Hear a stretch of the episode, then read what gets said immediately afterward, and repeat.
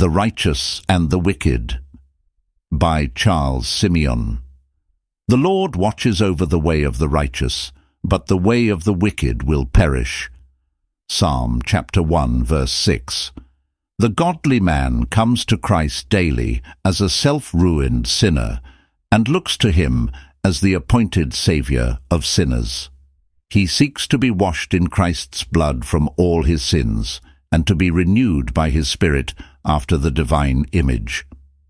In a word, his daily consolation is, In the Lord I have righteousness and strength. Isaiah chapter 45, verse 24. The aim of his soul is to walk in all things just as Christ walked, and to cultivate the mind that was in him, thus approving himself to God in the whole of his conduct that in the last day that testimony may be given to him from the lips of his approving judge, Well done, good and faithful servant. Enter into the joy of your Lord. To the contrary, the wicked man has no such thoughts and no such desires.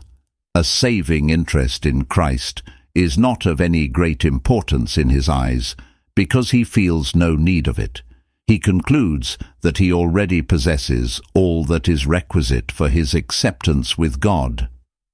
As for mortifying his earthly members and crucifying the flesh with the affections and lusts, that is a work to which he is utterly averse.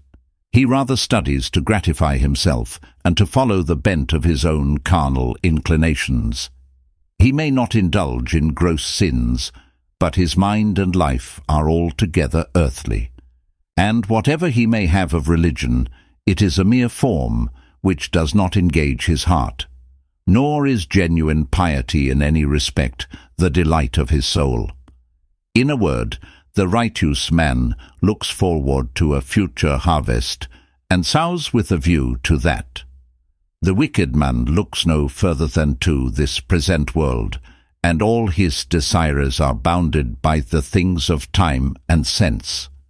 Those who live according to the sinful nature have their minds set on what that nature desires. But those who live in accordance with the Spirit have their minds set on what the Spirit desires. The mind of sinful man is death, but the mind controlled by the Spirit is life and peace. The sinful mind is hostile to God. It does not submit to God's law, nor can it do so.